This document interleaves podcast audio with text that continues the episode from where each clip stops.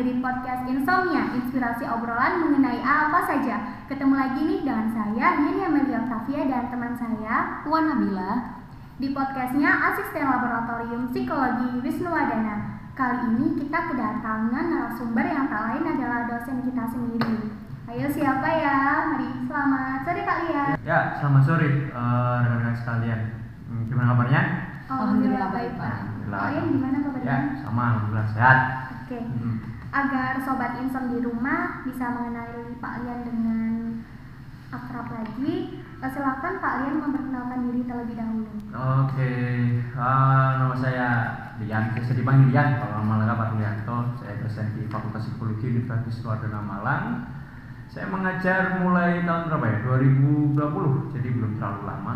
Uh, cuman sudah sangat familiar banget di sini karena dari latar belakang pendidikannya saya di sini juga pernah sekolah di sini, terus lanjut di perguruan tinggi lain dan kembali lagi ke sini.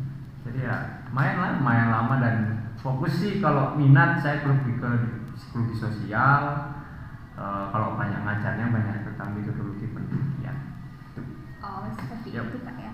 Jadi teman-teman, tema yang akan kita bahas kali ini yaitu pilihan generasi Z untuk memilih child free. Pada podcast kita kali ini, kita akan sharing nih tentang fenomena yang sekarang lagi marak dibahas di sosial media. Sudah disinggung di awal tadi bahwa kita kali ini akan membahas tentang pilihan generasi Z untuk memilih child free. Dan ternyata banyak yang terang-terangan untuk mempublikasi bahwa dirinya mempunyai pandangan untuk memilih child free setelah menikah. Seperti yang kita tahu bahwa pepatah mengatakan banyak anak banyak rezeki. Nah, bahkan hal ini pun sudah menjadi pro kontra dalam masyarakat bahkan di lintas generasi. Apakah pepatah ini masih relate ke di kehidupan kita saat ini? Yuk kita simak pembahasan berikut ini. Pak Lian terima kasih sudah menyempatkan hadir di Ya. podcast kita kali ini. Nah, tadi kan sudah dibahas eh, tentang child free di awal kan Pak. Ya. Kemudian sebenarnya apa sih pandangan generasi tentang child free ini? Seperti yang kita tahu kan, child free merupakan suatu keputusan dari pasangan untuk tidak memiliki anak setelah menikah. Dan keputusan itu diambil secara sukarela oleh pasangan dengan alasan menurut mereka yang rasional, seperti kesiapan finansial, kesiapan fisik, dan juga mental. Nah, lalu apakah benar kesiapan menjadi orang tua itu sangat dibutuhkan Oke, eh, sebelum jawab pertanyaan itu mungkin sebenarnya kita kita harus menilik dulu ya ke belakang dulu free itu apa sih kayak gitu kan? Memang seperti yang disebutkan tadi sama Puan gitu ya terkait definisinya atau apa ya. Secara konseptual child free itu diawali awalnya itu katanya ka- ada kata yang lebih didahulukan yang muncul tuh namanya childless atau dalam bahasa Indonesia nya ya tidak tidak memiliki anak gitu ya. Dari awal-awal dulu itu yang berkembang sebenarnya childless itu. Cuman eh, semakin lama semakin tahun itu sudah berubah lagi karena kata childless itu masih bingung juga nih antara childless itu memang disengaja atau dipilih gitu ya memang sengaja memang nggak punya anak karena memang faktor biologis atau keturunan dan sebagainya Eh, atau memang pilihannya gitu kan. Nah sehingga ketika beranjaknya waktu semakin berkembangnya zaman ini akhirnya eh, bergeser konsep itu bagi yang mereka memilih yang memilih menjadi tidak memiliki anak itu maka dia menggunakan istilah namanya child free gitu tadi ya. Jadi itu yang yang kita perlu tahu dulu itu perkembangannya bagaimana gitu ya.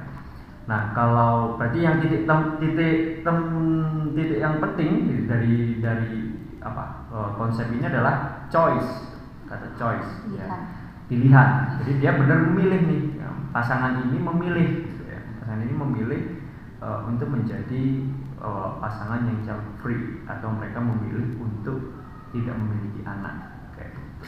itu eh, secara singkatnya walaupun sebenarnya di dalamnya masih banyak lagi gitu ya lalu kalau pertanyaan tadi apakah eh, kesiapan dalam rumah tangga menjadi orang tua itu penting penting penting ya. Penting ya sangat penting gitu ya maaf namun kalau kita pikir gimana sih siap itu sendiri itu?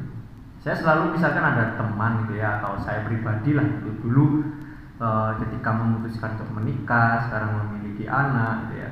Saya sendiri juga berpikir Oke, kita ngomong kesiapan memiliki seorang anak menikah itu penting, tapi ukurannya oke, saya siap ke apa? Itu dulu. Kadang-kadang uh, saya juga sedikit bingung ya ketika misalnya ada yang bilang, ya nanti kalau siap saya nikah, nanti kalau udah siap nanti apa ukurannya siap itu? Apakah ekonomi, ataukah kedewasaan, ataukah uh, karir atau apa? Itu kan yang enggak nggak kita ketahui yang saya juga masih nggak ngerti ya menurut menurut masyarakat apa taruhlah misalkan ekonomi itu. Nah batasan ekonomi juga ekonomi seperti apa yang dengan kita siap tuh? Udah punya rumah dulu. Ntar kalau udah punya rumah masih pengen punya mobil dulu. Kalau udah punya rumah mobil masih pengen punya tanah dulu investasi dan macam-macam tuh. Nah jadi ukurannya apa nih? Jadi kesiapan kesiapan itu kalau misalkan kita ngomongnya adalah finansial menurut saya kok apa ya uh, ukurannya apa itu sampai apakah kita benar-benar komit? Ya nanti saya kalau udah punya rumah saya akan nikah apakah kita bisa komitmen dengan keputusan itu? Ya tunggu nanti saya punya rumah. Dan kita komit bahwa kalau punya rumah saya akan nikah tapi sering kali itu malah molor molor dengan lain-lain. Itu kalau untuk menikah gitu ya. Jadinya uh, begitu pula dengan anak nunggu kalau saya karir saya saya sudah gini dihitung-hitung gitu kan wah pendapat saya saya cukup nanti untuk nyekolahkan anak untuk beli susu beli pampers beli dan sebagainya gitu. Ya apakah bisa memang itu menjadi acuan ya gitu. Kalau saya pribadi sih pengalaman saya nggak memasang itu gitu ya. Kalau saya sih ngerasa menikah ya karena saya butuh gitu.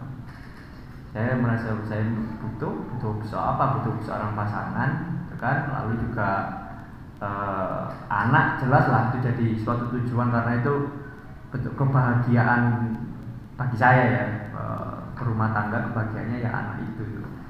Uh, pulang ke rumah capek kerja kayak gini nih pulang sampai rumah lihat anak ya jadi refresh lagi ya gitu sih. Jadi kalau memang bertanya apa persiapan kesiapan itu penting penting. Tapi saya juga yang saya tanyakan kembali adalah apa ukurannya siap dan tidak siap gitu Nah, itu. Kalau dari saya sementara apa mau, mau di, bisa didiskusikan. Jadi seperti itu ya Pak. Tapi menurut Pak Liang yang sudah bisa merasa, yang sudah pernah merasakan menjadi orang tuanya, hmm. pandangan Pak Liang tentang chat free itu seperti apa sih Pak?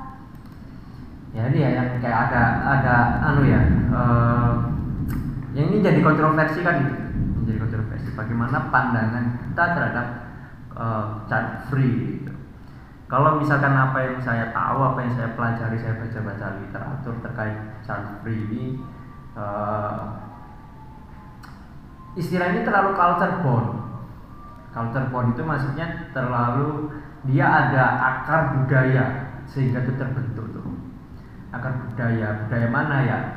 Sederhananya kita ngomong dalam budaya barat, ada Eropa, ada Amerika gitu, gitu.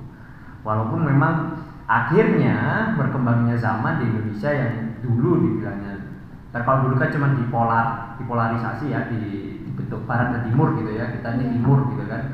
E, kalau misalkan di luar gitu ya kita yang dibilang masuk kelompok timur ini sekarang ya tampak kelihatan kerasa lebih barat lagi.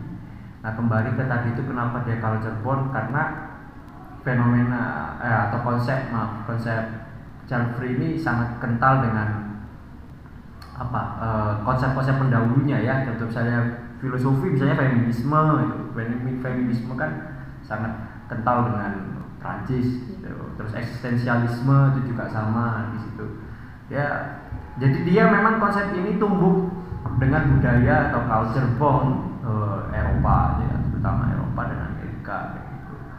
Nah, apakah sekarang apakah culture yang dari culture itu uh, yang beda dengan Indonesia ini sesuai dengan di Indonesia itu, itu makanya yang menjadi menjadi kontroversi pro kontra dan sebagainya itu kan itu gitu kan. Karena ada pandangan yang berbeda terutama kita yang kultur kita berbeda. Dan selain itu juga uh, kita karena kultur kita ini juga dibangun dengan adanya kuatnya di sisi religiositas gitu kan. Uh, saya bukan orang yang terlalu religi tapi nggak tahu ya kayaknya saya masih masih yakin bahwa agama lebih me, akan pasti menyarankan untuk tidak child free itu ya. Tapi tetap tetap tetap meneruskan keturunannya kan gitu. Jadinya ya kalau pandangan saya ini apa nih objektif apa subjektif nih? Kalau subjektif ya saya lebih cenderung yang masih ya jangan child free lah kalau bisa. Kalau saya sih itu kalau subjektif ya ya kenapa? Ya itu tadi kalau kembali ke hakikat manusia itu kan kalau misalnya hakikat atau uh, ya hakikat atau biologisnya kita manusia kan ya tujuannya untuk memper memper bukan memperbanyak tapi meneruskan ya, meneruskan keturunan kita itu. Kita menurunkan keturunan kita entah keturunannya berapapun tapi kan di situ itu. Cuman uh, kalau dari konsep child free itu sedikit apa udah lagi tidak di, di, sudah tidak diabaikan gitu ya tidak diabaikan lagi tentang ya nggak masalah kalau garis keturunan keluarga saya berakhir di saya ya sudah. Kayak gitu. Bisa juga karena dari itu.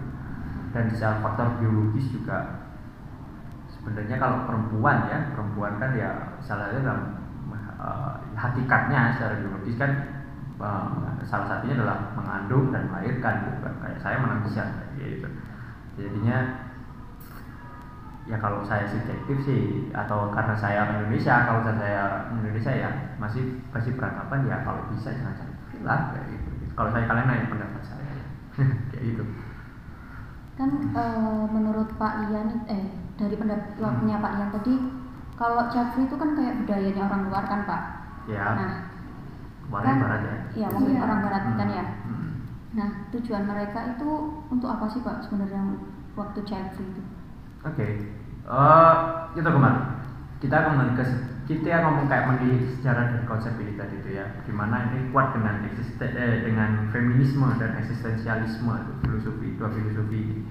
Kalau misalkan uh, feminisme kan juga sekarang lagi salah satu misalnya nggak tahu di Indonesia kayaknya masih jarang ada demo-demo tentang memperjuangkan feminisme kayaknya ya sejauh so far I know ya tapi nggak tahu lagi biasanya di Jakarta kan ada tuh hari hari feminisme dan bagaimana itu kan nah kalau kan biasanya ada tuh yang di demo atau di orasi-orasi itu kalau orang-orang feminis itu perang pingin saya perempuan itu punya hak juga untuk aborsi ini saya kayak sedikit nilai sedikit ya hal untuk aborsi. Aborsi boleh-boleh aja. Kenapa? Karena feminisme itu beranggapan kan salah satunya untuk kasus yang kayak gini adalah ya ini kan tubuh wanita.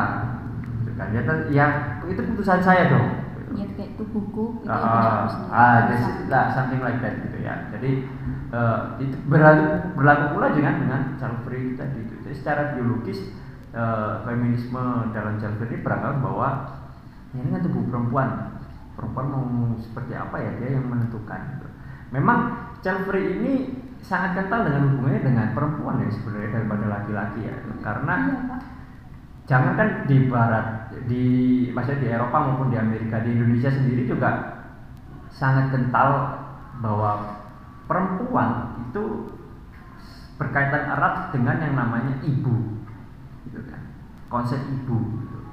ibu itu ya motherhood gitu ya yang keibuan uh, terus juga ke ibu yang melahirkan menyayangi dan sebagainya. Itu kan perempuan konsep perempuan. Jadi walaupun lah e, konsep child free ini misalnya ada orang-orang yang child free itu memilih itu itu antara pasti juga kesepakatan antara e, kedua pasangan gitu kan. Nanti yang dapat banyak stigma atau e, apa ya hmm, kontra dari masyarakat pasti yang perempuan.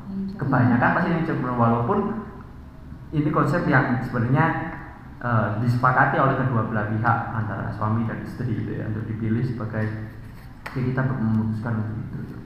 Nah jadi awal mulanya juga karena dari feminisme itu. Gitu. Yang kedua juga eksistensialisme katanya Martin Heidegger itu kan kita punya punya pilihan untuk tidak memilih kalau kata Martin Heidegger dalam eksistensial fenomenologi itu kan. Maksudnya apa gitu? Ya itu tadi kalau perempuan itu kan e, perempuan berkaitannya dengan ibu. Jadi, nah kita selalu ya, perempuan akan selalu didapatkan pasti dihadapi dalam masyarakat pilihan untuk dia mau menjadi seorang ibu atau tidak. Kalau misalnya gampang prakteknya, praktisnya adalah dia mau menikah atau tidak. Kan seperti itu. Gitu. Dan itu pasti dihadapkan tuh kalau di masyarakat. Bahkan kalau kalian aja mungkin kalau pas kayak kemarin lebaran ditanya kapan nikah, udah punya pasangan belum, gitu kan. Iya, Pak. Masyarakat kan kayak uh, di kita seperti itu.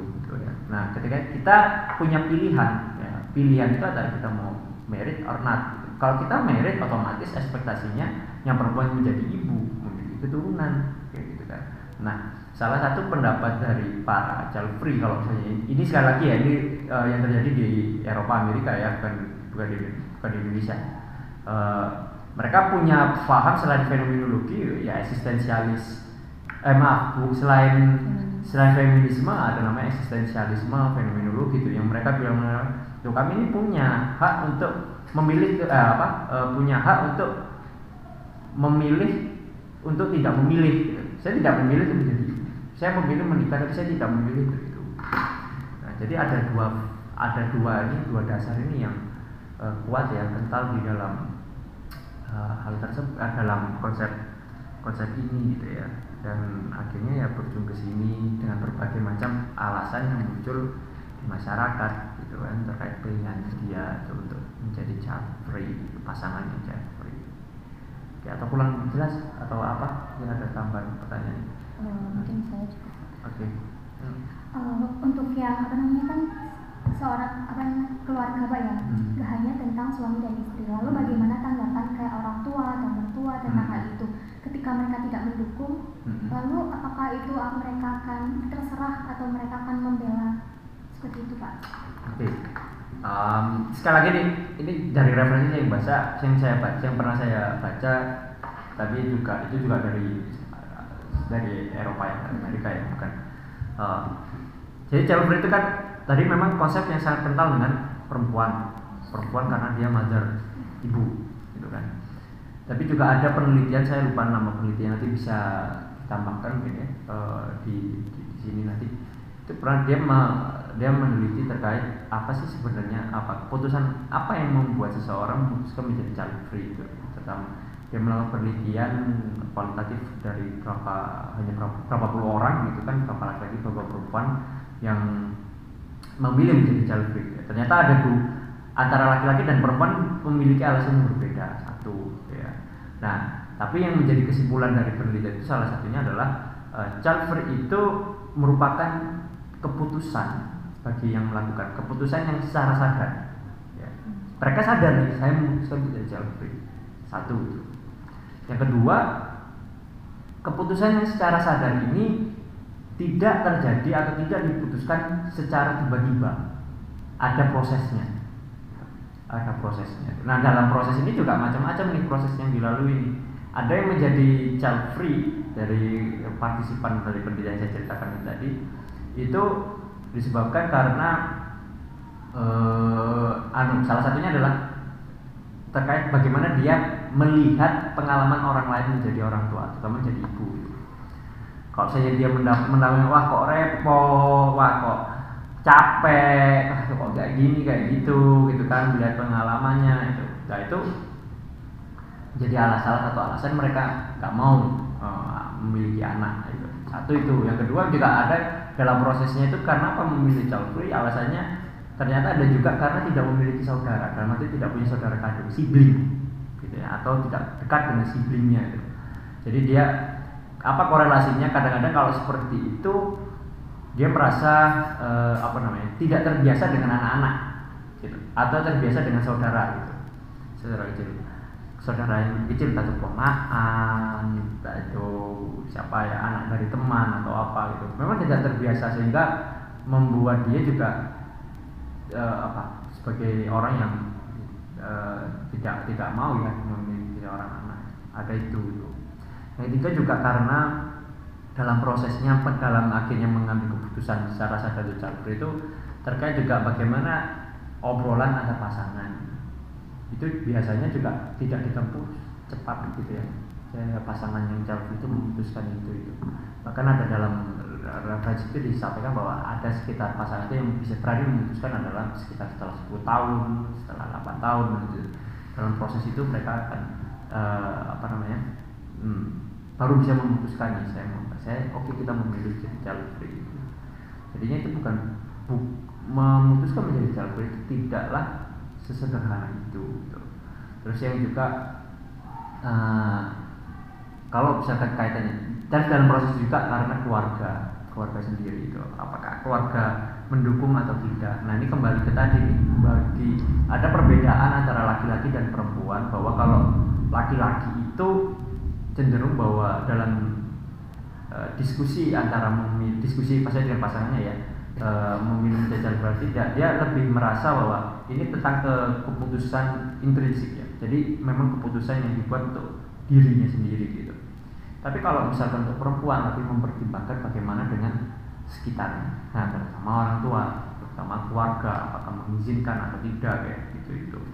Jadi uh, ada dua hal ini tadi jadi kalau misalkan orang tua apakah bisa nanti ditinggal dan sebagainya ya tergantung juga ya. Kalau misalkan mungkin dalam uh, apa namanya dalam budaya kita masih pasti enggak masih belum bisa diterima ya. Pasti kalau misalnya orang tua aja ya pasti kepingin cepat dapat ngomong dapat cucu kan kayak gitu kan namanya seperti itu. Kayak di budaya kita masih belum apa, apa tapi saya kurang tahu lagi dengan sekarang ini kan perkembangan zaman terutama dari media sosial ya. Saya yakin orang-orang yang mau yang dia tahu chat cewek paling kebanyakan juga dari media sosial tahunya bukan dari iya, Pak.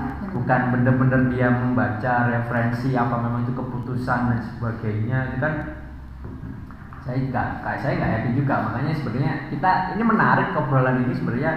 Ayo buat penelitian tentang itu gitu. Memang kalau misalnya menemukan orang gitu kan seseorang yang atau pasangan yang mendeklarasikan diri oke okay, I am uh, we are Chelsea apa apa Chelsea, Chelsea free gitu. Jadi ya, kalau kamu bisa kita tanya tuh kalau versi orang Indonesia ini apa nih? Apa karena memang ini hanya ikut ikutan maksudnya oh memang ada konsep di Bandung seperti ini pernah ada kayak gini terus terus oke okay, kalau saya mengikuti alasan mengikuti apa? Memang kalau yang dari dulu kan yang ada kan anak-anak anak itu kan dianggap kayak apa ya kayak merepotkan gitu. Dalam artian salah satu e, alasan yang muncul dari bahasa Jeffrey adalah mereka itu kan nggak bisa ini itu gitu loh. Hmm. saya kepingin ini karena udah punya anak bisa kan kayak gitu kan. Hmm. alasan itu. Dua ekonomi jelas dan itu juga. Jadi juga e, macam-macam. Dan bahkan maaf nih bukan gender ya bukan saya bukan menyesalkan gender gitu ya. Bahkan uh, penelitian juga membuktikan bahwa keputusan mengambil jet free itu terutama untuk bagi seorang perempuan itu disebabkan oleh apa? Dia uh, oleh apa? Oleh intelektualitas. Jadi bagi mereka yang sekolah tinggi, perempuan yang sekolah tinggi, jadi kebanyakan yang mengejar itu karena itu. Kenapa? Karena dia ingin lulus setelah dia misalnya dia selesai dia mengejar cita-citanya terlebih dahulu. karirnya, karirnya profesinya lah atau kepingin sekolah setinggi tingginya dan sebagainya. Rata-rata itu. Tapi bukan berarti itu juga jelek perempuan sekolah tinggi. Karena ada juga penelitian yang ya penelitian membuktikan bahwa e, dengan perempuan itu juga sekolah tinggi gitu ya mungkin negatif, mungkin e, sisi negatifnya tadi itu yang dia memilih tapi karena mengejar karir dan lain sebagainya. Tapi juga untuk memutus atau untuk menekan nilai kelahiran di luar nikah gitu kan atau aborsi itu di luar nikah terus kejahatan e, seksual, pelanggaran kejahatan seksual itu dengan apa? Dengan bila wanitanya lebih e, memiliki intelektual yang lebih baik. Gitu. Jadi ya makanya pendidikan itu kayak dua mata pedang gitu ya, dua mata uang sisi gitu ya. Ada positif ada negatifnya bagaimana kita menerjemahkan dan kehidupan kita sehari-hari. Jadinya ya e, di situ tadi ada pilihan dan sekarang bagaimana orang tua mau mau meresponnya itu. Kalau misalnya kalau di culture kita kayaknya masih lebih mayoritas pasti ya kalau orang tua tidak setuju lah. Jadi belum bisa ya pak ya? mungkin mungkin ya. Kalau untuk saat ini mungkin seperti itu uh, mungkin orang tua belum bisa saya aja waktu masih waktu nikah dulu baru berapa bulan itu istri saya belum hamil aja udah lihat kok belum hamil sih gitu. Hmm. gitu. itu sih ya itu pengalaman sih karena memang reward ya bagi saya sih anak tuh reward gitu secara nggak menikah gitu. jadi seperti itu ya pak hmm. yang paling jelaskan tadi kan banyak tujuan-tujuan dari memilih calon tersebut hmm. namun tujuan itu apakah menjadi faktor utama bagi kebahagiaan dia atau malah dia uh, apa namanya merupakan, uh, melakukan suatu tindakan yang egois pak ah tuh kata egois tuh yang men, yang juga menjadi dasar kata lain atau selfishness atau egoism namanya egoisme itu di mana mereka untuk memilih banyak terutama di tidak hanya di Indonesia ya di di luar juga. Me, me, masih banyak anggapan terutama orang-orang yang uh, apa uh, religius di di Eropa Amerika itu menganggap bahwa uh, pasangan yang memilih free tersebut itu terlalu selfishness atau terlalu egois egois dengan dengan keputusan dia seperti itu karena ya pasti mengejar mengejar karir. Atau juga ada sebenarnya ada alasan yang bagus juga yaitu uh, apa ingin menjaga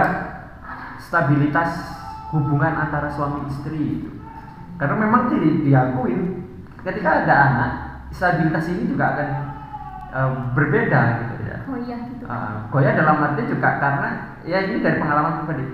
Ya apa pun sekarang untuk anak sudah.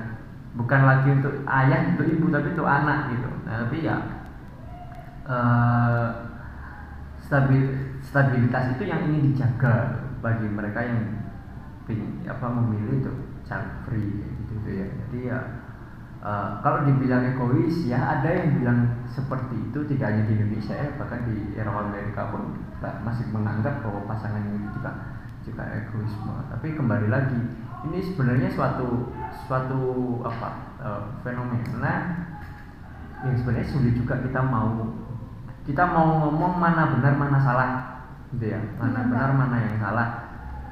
Uh, antara being child free or not kayak gitu itu masih apa namanya uh, uh, sulit kita membedakan. Karena kalau dari alasan yang melakukan child free ya ya nggak ada salahnya juga ya. Ada benernya juga gitu ya menjaga stabilitas dan sebagainya. Bukan saya itu saya yang membenarkan juga ya. Uh, yang yang kontra pun juga benar juga gitu kan bahwa bahwasannya uh, yang namanya menikah ini kan untuk me melanjutkan keturunan.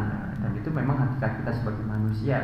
Ya maaf aja nih maaf ya saya tidak membandingkan contoh uh, misalnya contoh paling sederhana aja. Ya binatang aja loh. Uh, apa namanya saya tidak maksud menyamakan manusia dengan iya, binatang. Gitu ya tapi binatang aja lo masih berusaha untuk me, apa namanya keturunannya. dia disetting seperti itu oleh Tuhan dengan instingnya seperti itu gitu kan. Apalagi manusia ya apalagi manusia karena dia punya kompleksitas di dalam dirinya punya punya logika punya nafsu punya nalar dan sebagainya. Sebenarnya ya makanya muncullah pertimbangan-pertimbangan ketika memiliki anak. Jadi kayak gitu sih. Jadi uh, kita uh, kalau dibilang egois ya bisa aja. Ya kalau misalnya dibilang enggak ya pasti orang yang melakukan self mereka tidak akan ngomong bahkan egoisme itu bisa bisa juga dialihkan dengan alasan ini nih apa namanya saya juga baru baru ngeh ya ada alasan tidak mau jadi tidak memiliki anak karena takut menambah populasi di dunia. Nah itu juga ada juga tuh alasan seperti itu. Itu itu dengan dasar apa? Environmentalisme itu menjaga menjaga lingkungan itu environment ekosistem kita semakin banyak manusia tambahan katanya juga ada yang bilang uh, sebenarnya dengan jumlah populasi manusia di bumi ini harusnya kita tuh sudah punya tiga tiga bumi itu hmm. agar bumi ini terjaga dan sebagainya itu analoginya dibuat seperti itu ada yang bilang seperti itu. Ada juga yang jadi salah satu apa ya orang yang memutuskan child free juga di sisi lain dia punya entah itu sebagai hanya alasan aja atau memang dia orangnya adalah care dengan lingkungan tuh.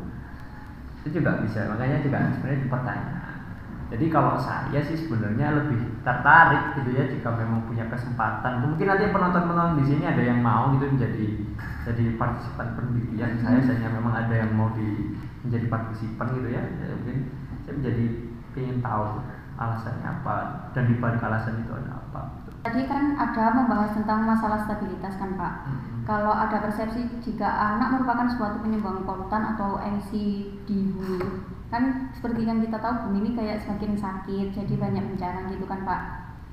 Nah hal tersebut itu kira-kira uh, free ini apa bisa diterima di masa depan?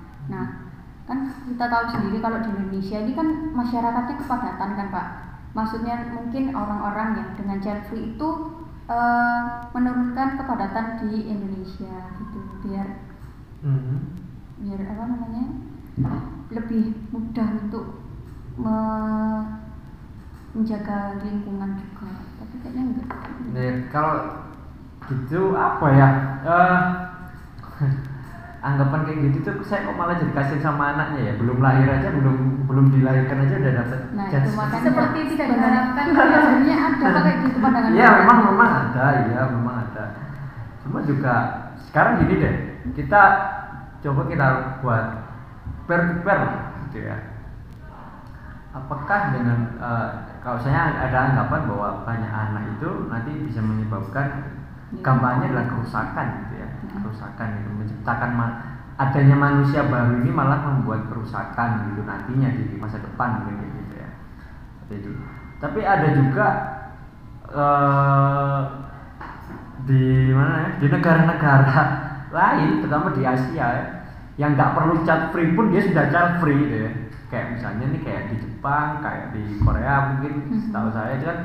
Eh, malah untuk men- harus memang punya anak. Ah, mereka malah ma- apa namanya negaranya atau pemerintahnya itu bingungan nih gitu Mau banyak masyarakat saya kok nggak punya anak nih nanti kalau nggak gitu siapa yang meneruskan ya? Penerusnya bangsa kita siapa? Ras kita siapa? Kayak gitu itu kan. Iya pak. nah apakah itu juga diputuskan karena karena ketakutan bahwa nantinya eh, akan terjadi eh, kerusakan di apa namanya di di bumi.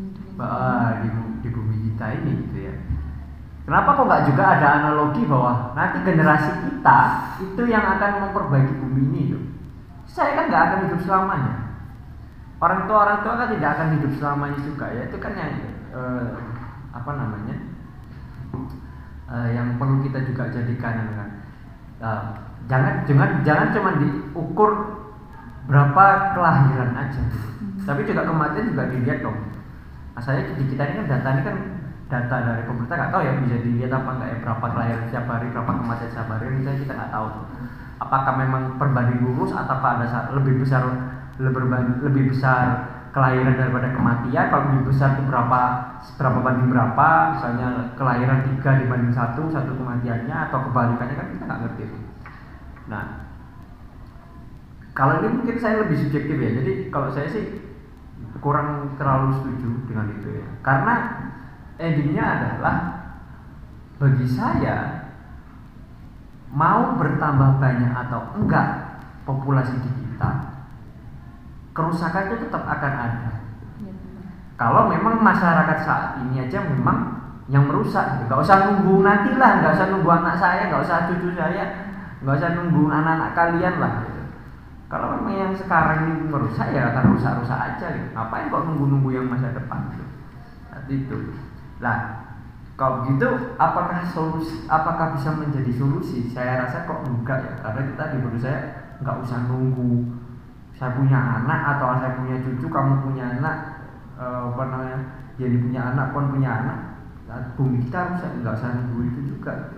Kalau saya sih lebih ke mana ya kalau bisa urusan urusan apa namanya urusan alam gitu kan. Urusan alam ini beda kasus lagi gitu. Apa namanya Eh, ya kembali lagi lah pendidikan gitu. Apakah kita pendidikan terkait menjaga ekosistem ini sudah ada sejak kecil kan enggak. Di SD kayaknya untuk mer- apa pendidikan perawat lingkungan kan juga itu enggak ada juga tuh. jarang sih jarang. Ada tuh. Anak zaman sekarang aja saya nggak tahu kalian. Iya. masih di tempat kalian aja eh, di dekat rumah kalian aja, kalian pernah ikut kerja bakti itu ya, pernah paling nggak mau juga.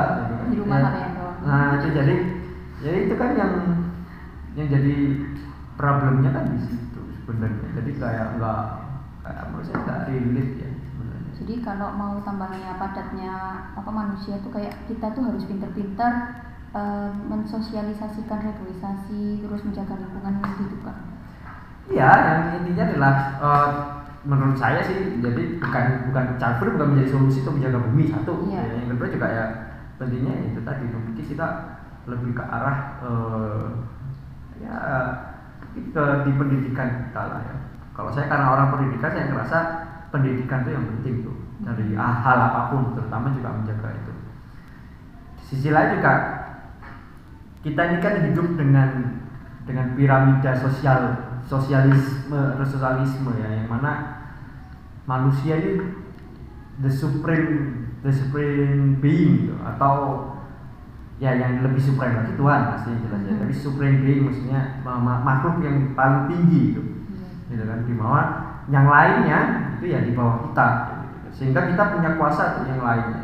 Satu tumbuhan satu ta- satu tanaman kan makanya ini malah sedikit nyelentang dalam ke di luar Jeffrey. Jadi kalau di luar kan agak mulai juga pandangan sosialisme sosialisme itu eh, yang bahwa manusia di sebagai puncak hierarki makhluk itu mulai berubah. Ada juga yang namanya ekologi itu atau egois egoism gitu kan. Yang mana nggak ada nih manusia itu bukan yang paling atas gitu. Ya kita ada dalam satu ada satu ekosistem yang sama gitu kan? Ya kita ada yang lebih besar ada yang lebih nggak ada yang lebih rendah sama kita. Nah cuman pandangan ini juga masih di di barat pun di Eropa pun juga masih kontroversi.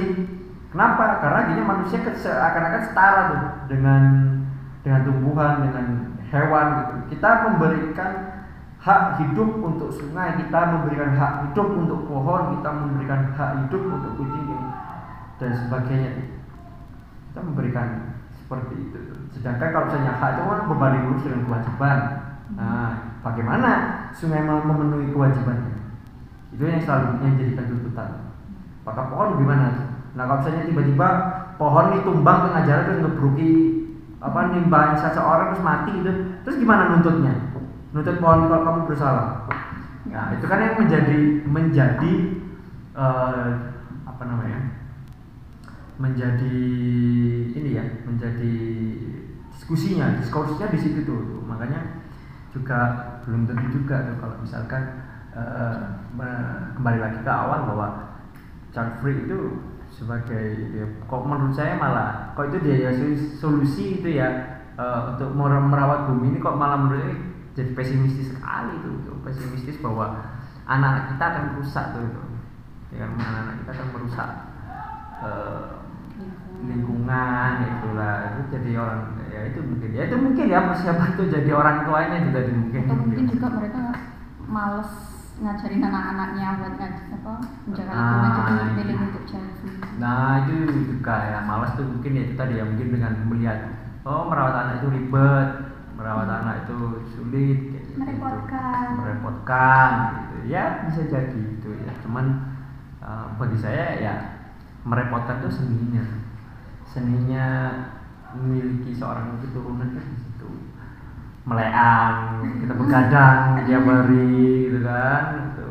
Ya bergantian dengan istri. Ya kalau ada ada cekcok ada dilematik apa dilema ada yang ketidakcocokan dengan istri itu hal yang wajar. Nggak usah nunggu anak pun sering kan nggak sama sama istri saya ada suami nggak cocok ya nggak- ngapain harus harus nu- men- itu dijadikan eh, apa namanya eh, kita limpahkan kesalahan kita misalnya pertengkaran atau jadinya pertengkaran antara suami istri ke karena anak itu. Nggak usah ada anak kita tengkar kok gitu kan. Tapi apa jangan juga jangan juga dipikir bahwa kita aja berdua aja sering tengkar atau bertengkar eh, masih ada bertengkarnya apalagi kalau udah ada anak loh ya jangan mikirnya jangan seperti itu. Tapi bisa juga ya juga lah bisa mungkin kita berpikir bahwa ternyata anak ini menjadi penengah anak ini menjadi pemersatu orang tuanya kan kayak gitu ya. Maksud saya ya jangan melihat itu satu sisi gitu loh. Apa pun di dunia ini pasti ada positif dan negatif Gitu. Dari kejelasan Pak yang tadi, kira-kira ya Pak ya, seperti apa sih dampak yang paling utama yang timbul akibat eh, seorang ini memilih untuk child free? maksudnya dampak ke ke siapanya eh, bagi semuanya Pak, bagi lingkungan atau bagi dianya sendiri. Mhm. Kalau bagi dia sendiri ya pasti sesuai ekspektasi dia ya. Karena alasan dia kenapa menjadi child free misalnya alasannya memang karena ingin mengejar karir ya mungkin karirnya lebih ya, memang optimal gitu ya. Apa yang dia cita-citakan bisa tercapai gitu, dan sebagainya. Itu lebih cepat dibandingkan misalnya punya anak gitu kan. Mungkin mungkin tergantung alasannya juga. Misalnya alasannya ekonomi gitu ya. Berarti mungkin ekonominya lebih stabil karena dia habisin berdua doang atau ketambahan dengan orang tuanya tapi tidak kalau dampaknya ke ke masyarakat itu ya kalau misalkan free ini menjadi di Indonesia menjadi populer jadi pilihan ya apa ya mungkin adanya pergeseran gitu artinya pergeseran budaya di kita itu ya. Ada pergeseran budaya uh, yaitu tadi misalkan uh, orang tua udah tidak ada lagi orang tua orang tua yang uh, yang mungkin ya gampangannya mungkin menanyai anaknya anaknya uh, kapan punya anak kayak gitu itu yang mungkin sudah tidak tidak tidak muncul. Yang jelas akan ada pergeseran budaya di, di masyarakat jika memang akhirnya banyak yang memilih untuk free itu tadi gitu. yang jelas juga ya jelas populasi akan men, pertumbuhan populasi di Indonesia akan menurun itu jelas gitu ya tapi apakah dampaknya populasi itu menurun itu malah positif dan negatif untuk untuk bangsa kita ya masih belum tahu we don't know gitu. Lalu apakah kemungkinan Pak ya eh, sebuah keluarga ini saat muda saat ia masih apa namanya masih bisa keturunan dia child free. Namun ketika dia sudah tua, sudah kalau misalkan bahasa kita itu menopause Pak ya, hmm. itu dia itu kayak apa namanya kayak kecewa, geten gitu loh Pak. Menyesal, menyesal. Ya, jadi pengen punya anak, tapi yep. umurnya tua. Ya, bisa jadi gitu ya, bisa jadi. Makanya tadi saya sampaikan tadi uh, ada bahwa keputusan untuk kedua pasangan untuk menjadi calon itu kan memang keputusan yang diambil secara sadar namun membutuhkan waktu. Nah, waktu untuk apa ya? Katanya waktu untuk berdiskusi dengan pasangan kita gitu kan. Gimana? Kita perlu nggak? Kita kita mau nggak punya anak dan sebagainya. Dan tadi saya sampaikan bahwa itu membutuhkan waktu yang lama untuk eh, dalam diskusi itu sehingga mendapatkan kesimpulan akhir atau keputusan untuk menjadi B, eh, pasangan yang child free ya. bisa juga itu terjadi atau keputusan itu terjadi untuk child free. Karena apa? Karena ngobrolnya udah kelamaan nih gitu ngobrol udah kelamaan ketika kita coba bayangin deh kalau kita ngobrolnya untuk ngobrol atau diskusi memutuskan kita child free apa enggak gitu ya apa yang berla yang apa yang yang be, yang bertambah alasannya? Yang bertambah adalah alasan kita semakin tahun semakin tahun semakin tahun semakin tahun gitu kan. Nanti pertama-tama mungkin alasannya dalam diskusikan untuk cenderung untuk free adalah mungkin ya tadi itu misalnya ekonomi masih kepingin ngejar karir ya, stabilitas hubungan kita apa pasangan kayak gitu ya. Mungkin itu di awal-awal tuh. Tapi nanti lama-lama udah udah udah berpasangan sampai tadi belum membuat keputusan itu tadi memang uh, adalah akan bertambah nih alasan wah kita udah usia segini nih. Nanti kalau misalnya kita baru punya anak anak, anak kita gimana nasibnya?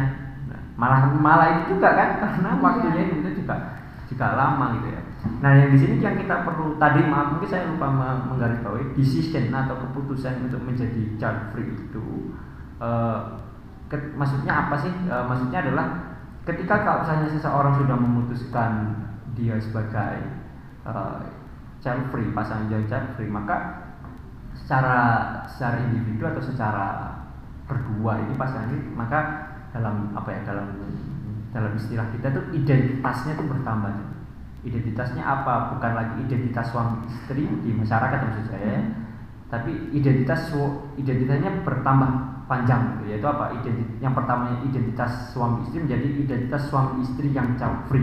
Hmm. nah berarti kan mereka sudah siap menerima label di masyarakat bahwa oke okay, saya child free. Jadi decision itu juga akhirnya uh, apa? Me, membuat pasangan mau suami istri itu dia berani untuk menyampaikan identitasnya bahwa kan pasangan yang child free kayak gitu. Nah itu kan ya kalau misalkan itu tadi kalau saya semakin lama terus yang ini tambah lagi wah ada yang perempuan yang udah mau menopause nih kayak gitu juga ya akhirnya nggak tambah tambah nggak jadi tambah kuat keputusan untuk mengambil jadi child free. Apakah mereka menyesal atau tidak? Menurut saya juga saya nggak bisa berkata, saya jujur saya nggak bisa menjawab secara pasti ya gitu ya.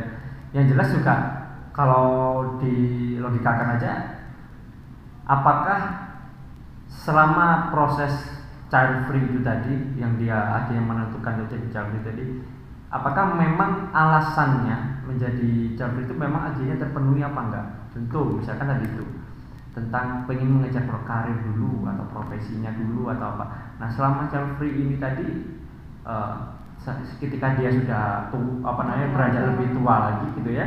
Apa tercapai apa enggak? Kalau tercapai ya kemungkinan dia tidak akan menyesali itu. Ya kan? Tapi kalau misalnya tidak tercapai ya mungkin juga dia akan menyesal. Jadi saya tidak bisa memberikan alasan yang pasti juga karena saya juga nggak pernah.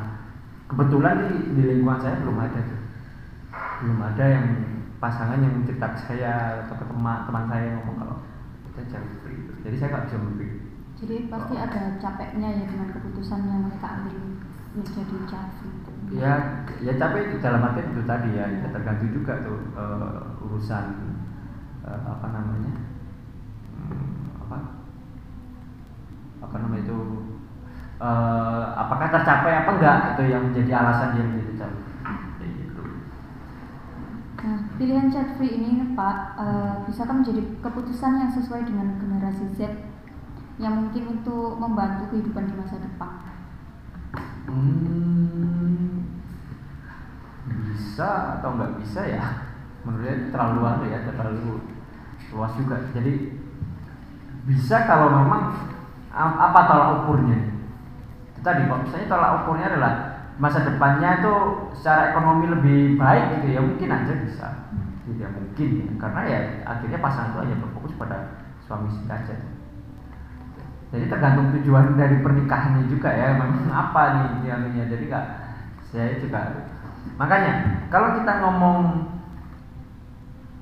baik buruk gitu ya atau benar salah itu kan harus ada harus ada patokannya nih. referensinya apa contoh deh eh, kamu di penjara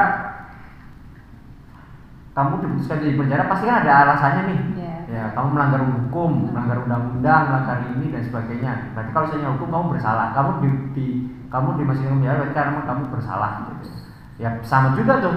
Apakah free ini salah atau enggak? Apa dulu nih yang jadi rujukan? Hmm, saya kalau misalkan ke, kita merujuk ke yang kita gunakan feminisme eksistensialisme ya nggak salah kayak gitu. Ya nggak salah juga.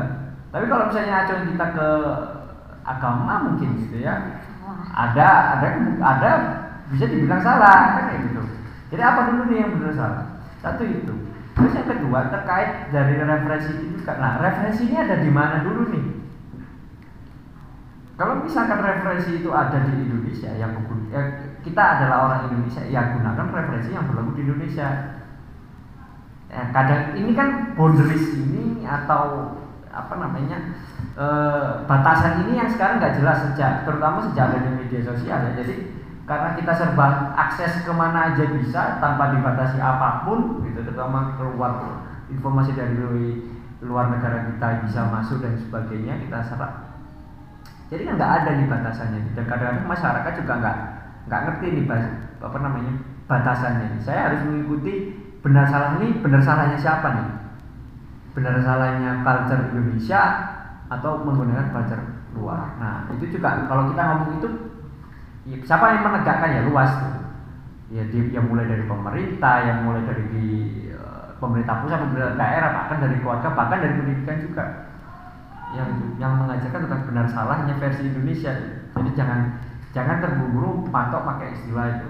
Tapi ya gimana ya? Ya kayak kalian kalian aja kan doyan sama eh, Korea-Korea gitu kan biasanya malah sampai merusuk sampai ke culture-nya mereka aja kalian tahu tuh kalau misalnya culture kita sendiri tentang batasan gitu tentang etik etik dari atau norma atau moral dari culture kita sendiri kita mungkin sudah lupa tuh. Mhm. Nah, jadi kalau kita kalau pembahasannya kita adalah child free benar atau salah ya itu tadi kembalinya.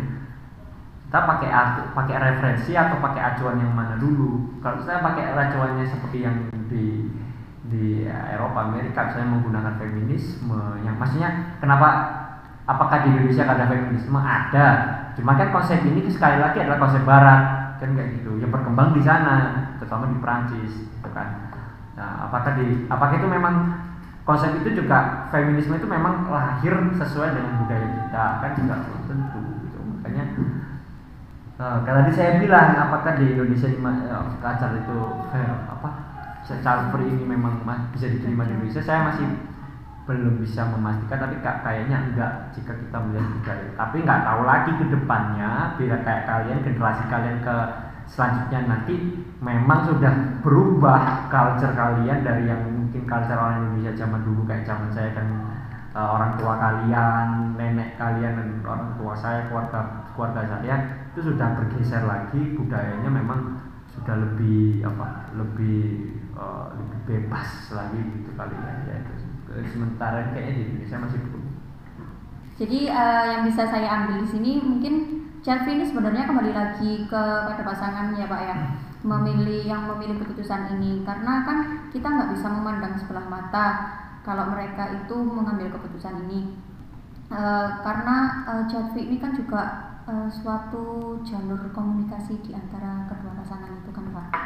Jadi Chelsea ini sebenarnya nggak belum cocok sama kebudayaan Indonesia. Karena ini kan juga kebudayaan orang luar juga. Itu budaya mereka ya bukan? Gitu. karena uh, kebiasaan. bukan maksudnya ini tuh lahir dari ya benar maksudnya free itu bukan suatu bukan budaya tapi adalah hasil dari budaya itu maksudnya hmm. uh, child, child, child free itu merupakan uh, konsep yang sangat sangat berkaitan dengan munculnya sangat berkaitan dengan kebudayaan mereka apa terus uh, kepercayaan atau al, atau aliran yang berkembang di sana gitu gitu bukan cara itu bukan budaya iya. jadi kesimpulannya uh, kalau dari pembahasan kita itu istilah Jeffrey ini kan terikat dari situasi kepercayaan dan budaya orang luar Indonesia. Jadi masih belum eh jadi kita tuh masih perlu mempertanyakan apakah Jeffrey ini memang pantas dipilih oleh pasangan di Indonesia? Itu Pak Rian. Ya jadi itu kalian kita sebagai orang Indonesia juga perlu tahu dulu nih gitu kalau misalnya apa pun ya sebenarnya tidak hanya free ya. Mungkin ini pesan juga untuk kalian semua untuk yang nonton juga dari saya sih eh, bijak-bijaklah menerima ketika mendapatkan informasi istilah apa pun itu uh, yang kalian dapat terutama mungkin yang generasi sekarang itu dari internet bijak-bijaklah dengan cara apa ya dicari tahu dulu lah gitu. Istilah ini bagaimana sejarahnya seperti apa jadi jangan jangan buru-buru langsung menjustifikasi atau merasa diri oh saya itu ah saya ini saya itu. ya dan untuk mengikuti. Jadi uh, untuk generasi-generasi yang saat ini terutama para pengguna hmm, media sosial media massa dan tolong lebih bijak lagi ya. dan itu pesan pertama. Yang kedua juga terutama untuk kalian-kalian yang mahasiswa gitu ya yang di sini dan juga yang mungkin di rumah atau di mana pun yang nonton video ini pesan saya juga bukan pesan sih tapi saya ingin mengajak gitu terutama yang kuliahnya di ilmu-ilmu sosial yuk kita sama-sama eh, apa mengembangkan eh, istilah-istilah lokal kita kebudayaan-kebudayaan kita tradisi kita gitu ya. Jadi jangan uh, maksudnya dikembangkan ini apa? Jadi dikembangkan menjadi lebih saintifik kayak gitu kan. Jadi kita nggak cuma pakai istilah dari barat semua yang kita gunakan dari Amerika dari ini gitu kan. Kalau Asia ya dari Cina dari Jepang gitu tapi kita sendiri juga lah oh ayo kita kita mulailah untuk kita membuat konsep kita gitu kan. Kita berbicara pada dunia Indonesia seperti ini Indonesia punya budaya ini jadi jangan dikit-dikit ke bawah dengan apa budaya konsep istilah teoritikal maupun tidak dari barat ya yang dibawa ke Indonesia. Kan banyak nih salah satunya child free ini terus ada bullying ya isitulah apa pun lah itu istilahnya kan banyak. Jadinya uh, kita perlu yuk kita perlu untuk melihat melihat kembali akar budaya kita konsep-konsep budaya kita lalu kita saintifikasikan agar itu bisa diterima oleh masyarakat banyak khususnya orang Indonesia. Kayak gitu itu mungkin pesan dari saya. Dua pesan itu dan pesan dan ajakan. Satu pesan dan ajakan. Terima kasih kepada Pak Tia ya, sudah hadir di podcast kita kali ini. Jadi sudah banyak banget uh, materi chat free yang kita bisa tangkap hari ini. Nah telah usai podcast kita di pembahasan chat free hari ini Pasti kalian penasaran kan sama episode-episode selanjutnya. Jadi jangan lupa untuk ikutin kita terus di YouTube kita, di Spotify dan juga di Instagram kita. Itu nanti bisa kalian lihat di deskripsi di bawah ya. Jangan lupa like, comment, share, and subscribe video kita untuk membawa wawasan kalian. Saya Yuni Amelia Tavia dan Puan Nabila pamit undur diri. Dadah.